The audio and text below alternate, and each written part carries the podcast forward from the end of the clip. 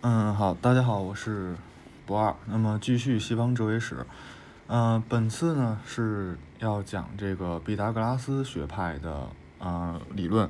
那么，嗯，这回的思维导图呢也已经是做好了。那么就是大家只要在啊微信公众号里回复这个西方哲学史，然后呢就可以获取到这个啊。思维导图的原文件了，然后就是是两个文件，一个是这个图片格式的，就是 PNG 格式的，还有一种是这个思维导图的原文件是 X，就是在这个 iPad 上或者在电脑上，然后装一个 Xmind，然后就可以打开了。那么首先呢，先回顾一下上面上回所讲的内容。那么上回内容讲的很多，这个。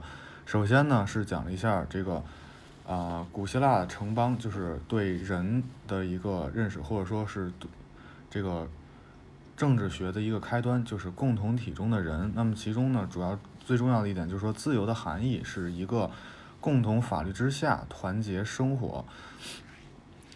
那么 之后呢，是讲了这个，呃。米利都学派的三位哲学家，那么他们所主要回答的问题呢，是什么是持存的？也就是说，什么是这个万物构成万物的基本的例子？那么他们管这个叫始基。那么泰勒斯呢，认为本源是水，然后呢，这个水呢是不变的。那从泰勒斯中呢，也可以就是哲学的边界呢已经出现了。那么是它是一种对。就是说，在这个假设上呢，是要对真假负责任的。那么，然后在这个呃方法上呢，是不依赖于实验。那么，在这个针对于形式科学来讲呢，它又是要对预设进行反思，然后给出一合理解释。那么，跟神学相比呢，是没有教条的。然后呢，是基于没有基于启示性的那么一种预设。那之后的安娜克西曼德呢？他是认为这种世世间的这个史机是一种无定型、无限制的一种史机。那么，他相当于是认为史机也是在运动的，然后这个万物呢也是在运动的。那包括呢，他提出了很多非常在今天看来也是很前沿的一些理论，比方说，他认为有多世界、多宇宙。然后他认为是宇宙呢是在这个啊创生和毁灭之间轮回的。那么第三位呢，阿纳克西米尼呢，他说这个气是万物的本源。那么他并不是简单的去替换了泰勒斯的这个水，而是说他首先啊跟泰勒斯相同的地方是是一个确定之物，就是说气。然后呢，他又跟安安娜克西曼德呢是。有相似地方，就是说，他认为呢，气呢也是在运动之中的，而不是说气是永恒不变的。那么，这三位呢，他们 提出了这个史记的概念，也就是说，什么是持存的？这个问题呢，回答了，但是呢，没有回答出精神与身体之间的关系。嗯，这这个呢是就是。米都学派就是自然自然哲学。那么今天呢，我们主要讲的是这个啊毕达哥拉斯学派的一些理论。那么内容呢很多。那么毕达哥拉斯大家都应如果了解点哲学史呢，都知道这个他们的主要观点呢是数是万物的基础。然后呢，他们不但是哲学家呢，也是早期的数学家。但是说。数学和这个哲学是怎么联系到一起的呢？那么就是今天我们所要讲的主要的内容。那首先，毕达哥拉斯呢是大概在公元前五百五七零年到公元前四六四九七年。那么他呢是生活在这个啊与米利都隔海相望的一个地方。那么当时呢他啊早期呢是在这个波吕。克拉底的这个地方生活。那当地的这个君王啊，是非常的残暴的一种统治。那么以至于呢，毕达哥拉斯对整个的这个萨摩斯的环境呢，也非常的不满。那么之后呢，他就去了这个意大利。那么他最主要的一段时间呢，也是在意大利度过的。那么对于数学的研究呢，亚里士多德对毕达哥拉斯学派的一个评价呢是这样的，就是说毕达哥拉斯学派是最先推进数学这项研究的，认为数是所有事物的一个原则。那么毕达哥拉斯对于数学的。兴趣呢是源于宗教的，因为他认为数学研究的是这种，就是研究数学是这种这种行为这种活动，是对灵魂的一种最佳的清洁剂。那这个这个观点呢十分的有意思，那么后面呢会去解释。那么它的一个核心观点呢是万物是由数构成的。那么第二呢，它有一。相当于是这个形式上学的一个一个种子吧，一个一个开端。因为形式上学呢是后来这个亚里士多德就是最终建立起来的。那么它相比于米图学派呢，就是一种早期的形式上学，就是形式上学最萌芽的时候，与这个辩证法最萌芽时期的一种对比。那么所以从这里来看呢，毕达哥拉斯呢，他既是一个宗教的创始人，他又是一个。数学学派的创始人。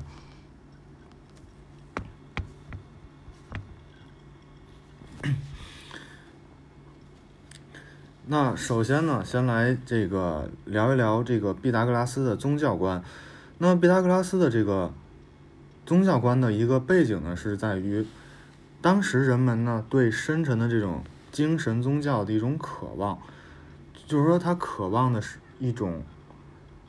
净化灵魂和保证不朽的一种途径，就是说，人们想寻找，就是说，通过什么样的一种方式可以达到净化心灵，然后通过什么样一种方式呢，可以达到灵魂的不朽。那么，这个渴望的原因呢，在于这个荷马的神学的一种出现。那么之前呢，这个在讲荷马的时候呢，就说，因为荷马呢。他的神学里就讲，奥林匹斯的这个诸神与人一样是不道德的。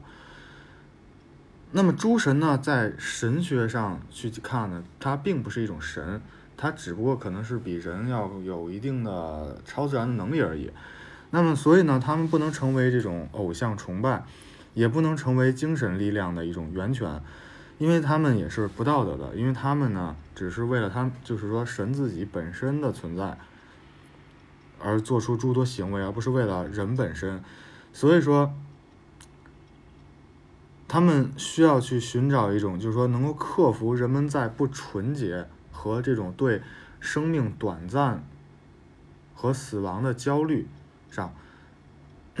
那可以看出来，这个西方跟东方呢，其实是蛮像的。那么东方呢，这个释迦摩尼呢，就是说提出苦集灭道这个东西，就是说要，啊。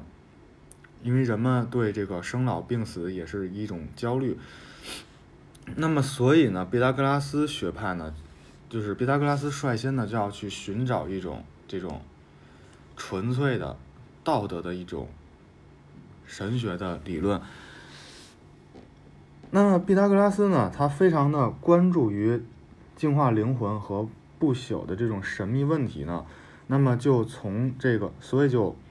从数学转向了哲学的一种研究，那么就像上回说的，因为这个研究数学呢，是对灵魂的一种最好的净化。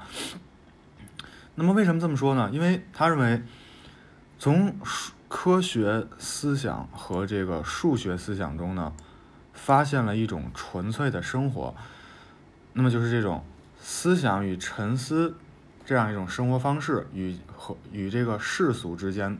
形成了一种对比，那么，呃，他提出了三灵魂、三种灵魂的这么一种理论，就他举了一个例子，就比方说这个在呃古代这个奥运会的时候呢，他说在场的一共有也就有三种人，那么第一种人呢是这种做生意的人，那么他们呢活着就是为了获得利益、获得利润。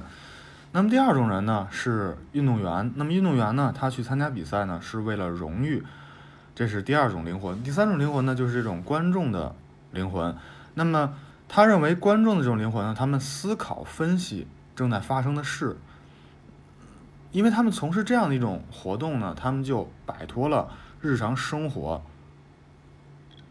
和这个日常生活中的很诸多的不完善，那他就，而且观看这个词呢，在古代的这个希腊语里呢，有这个理论的含义在里面。那所以呢，他认为去研究数学、去研究哲学呢，它可以脱离掉这个日常生活中的为了这个利益、为了这种荣誉，然后。和这种为了利益和荣誉所带来的诸多的一些不好吧，那么，所以呢，就是这个进化的这种含义呢，就是说，理论的思考和数学的思考可以把人从这种对特殊事物的思考中解救出来，那么引导人们呢去思考永恒有序的有这种数的世界。那所谓的这个特殊事物呢，就比方说吃的、穿的。用的，那么这种呢属于这种特殊的事物，而这种一定要回到这个哲学到底研究什么呢？哲学研究的是是这种宇宙的中的一般的规律，它不研究个体，不研究特殊的东西。那么所以呢，毕达哥拉斯主义呢，最终是在神秘学中呢是获得了胜利。那么首先呢，他。认他们认为呢，他们找到了一种可以从生与死的轮回中解脱出来的一种方法。还有呢，就是说这种灵魂呢，像动物的形态或者别的形态转变的这种轮回中呢，也脱离了出来。那么呢，就是最后得出来结论呢，就是说观察者呢，以一种以这种方式呢，达到与神的一种统一。最后达到不朽。那么毕达哥拉斯学派的这个哲学与宗教之间的关系呢，可以从他们对这个音乐上的一种兴趣找到答案。那毕达哥拉斯对这个学派的人们呢，对于音乐的一个观察、一种欣赏呢，就是发现，首先音乐是一种精神错乱极好的一种。治愈剂，因为美妙音乐呢，对人的这个啊心情有一很大的一定的帮助，这是没有问题的。那么哲学那个可音乐的和谐与人的内在的生活和和谐之间是存在某种关系的。那么这种关系呢是怎么出现呢？就是音乐的这个音调之间的一个音程啊，可以用数学来表示，就是说，你看琴弦长与短。它所出来的音调是不同的。那么音乐呢，是数学在所有事物中普遍作用的一个很好例子。就是说，因为这个音弦的长短所达到这个音调不同，那么之间呢是有一个比例关系的。那亚亚里士多德呢就说，他们所发现音阶的属性和比例在数字中得到了表达。那么所有其他事物在本质上似乎都是以数字模型。那么数在整个自然中呢，似乎是最先存在的东西。那么整个天宇呢，就是一个音乐性的音阶和数目。那么这个大概来看呢，就是说能够看出来，就是古希腊的这个哲学家们呢，他更多的是用一种归纳与演绎的方式，就是认为他们其实是有一种假设，就假设世界是统一的，就是说。在一个事物上发生的规律呢，是可以推导到其他事物上的，进而呢可以推导到整个宇宙。那么这是这个毕达哥拉斯这个哲学与宗教的关系，就是说它是源于一种音乐上对音乐的兴趣而引发的种种的思考。那么，嗯，那么他们在数学上的一些理论是如何到这个？哲学上的呢，首先，他们的数学呢，就是说是从一般的一个单位，然后构成诸多的数字，是什么意思呢？就是一种，比方说，就是后面讲，比方说用一个鹅卵石去计数，那么这个鹅卵石呢是具体的，是一种形式，那么一个一个鹅卵石呢代表一。就是一个鹅卵石代表一个点，两个鹅卵石呢代表一个线，三个卵石代表一个面，四个鹅卵石代表一个这种体，也可以说是固体。那么它对后世的一种意义呢，就是说它相当于是第一回第一次从用从这个算术与几何相结合的方式，那么从点、线、面、体就最后生成了这个水、火、土、气。最后呢，就生成了万事万物。那么他们把这个世界呢抽象为十对范畴，就是刚才的这个以鹅卵石的这个一二三四呢，是一种具象化的一种对数字的理解。那么后面呢，他们又提出了一个抽象的数字的理解，把世界呢分为十个范畴，那么是奇数和偶数。一和多，这个一和多呢，就是说有定型和无定型的一个对立，然后左和右的对立，光明和黑暗的对立，运动和静止的对立，直和曲的对立，阴和阳的对立，善和恶的对立，正方和长方的对立。那么他们认为呢，任何一个物质呢，都会找到某种对应的范畴。那么一个范畴呢，它对应一组数字。那么具体的、具体的这个形式、具体的物质呢，是数对于数字的一个模仿。那么数字呢，生发为万物。那么包括呢，他们还发现了，就是说毕达哥拉斯定理，就是斜边的平方等于直角边的平方和。那么这块呢？有什么重要的意义呢？就是说，这种一二三四这个就是点线面体和这个啊斜边平方等于直角边的一个平方和呢，当时因为对于数的这个理解呢，更多的还是在这个整数上，所以说呢，它给这种宇宙的结构和秩序呢。就是说，对那些就是那些寻找宇宙的结构和秩序的人呢，是一种安慰。为什么呢？因为整数呢是一种简洁的数字，是一种纯粹的数字。当然，这里还有一个故事，就是说，好像说，相传毕达哥拉斯学派里的有一个人呢，突然发现等腰直角三角形呢不是整数，因为。等腰直角三角形的斜边呢是直角边的根号二倍，而根号二呢是一个无理数，就是说没法被约出来，然后是一个无限的不循环的一个小数。结果呢，毕达哥拉斯学派的人呢为了保守这个秘密，因为这个数字呢它不是一个很美的数字，所以呢就把这个人给扔到河里了。那这里就讲呢，这也是他们就是说。既像数学，又像哲学，又像神学的一个一个关系，就是说他们这里有教条的东西，然后呢有这个，啊，一就是说去有追寻一种纯粹的事物的一种愿望。那么数的大小的一个重要性呢？因为数呢，它意味着。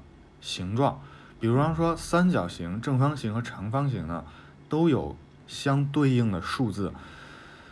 那么独特的点呢，单独的点是界碑，它规定了一个范围。那这里呢，就有了一种质和量的一个区别，就是这也是非常先进的一个思想。那么三角形的数呢，和正方形的数，比方说长方形的数和圆形的数呢，就被区分为了奇数和偶数。那么奇数和偶数呢，就解释了这个事物中的一个对立。这种对立呢，就像刚才说的，就是说一和多的对立。那么正方形和长方形的对立，直角和直和弯的对立，静止和运动的对立。那么这个呢是是这种物质范畴上的一种对立。那么还有呢是这种光明与黑暗的对立，然后善与恶之间对立。那么这是精神上、道德上、神学范畴的对立。从这里来讲呢，就是说毕达哥拉斯学派呢，它其实呢又有这个。美学的一个开端，就比方说刚才这个，就是整数呢是美的，那么这种无理数、不可分的数呢是这种不好的，就是说甚至说是他不不不愿承认这种数的存在。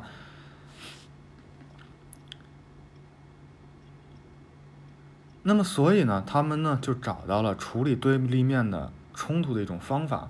那么数呢不是抽象的，而是说它是代表具体的一种特殊实体的。那么所有的形状和大小呢，都是有一个数的基础。那么这块呢，就是说，像刚才说的，就是从算术呢转向了一个几何，那么再到实体的结构。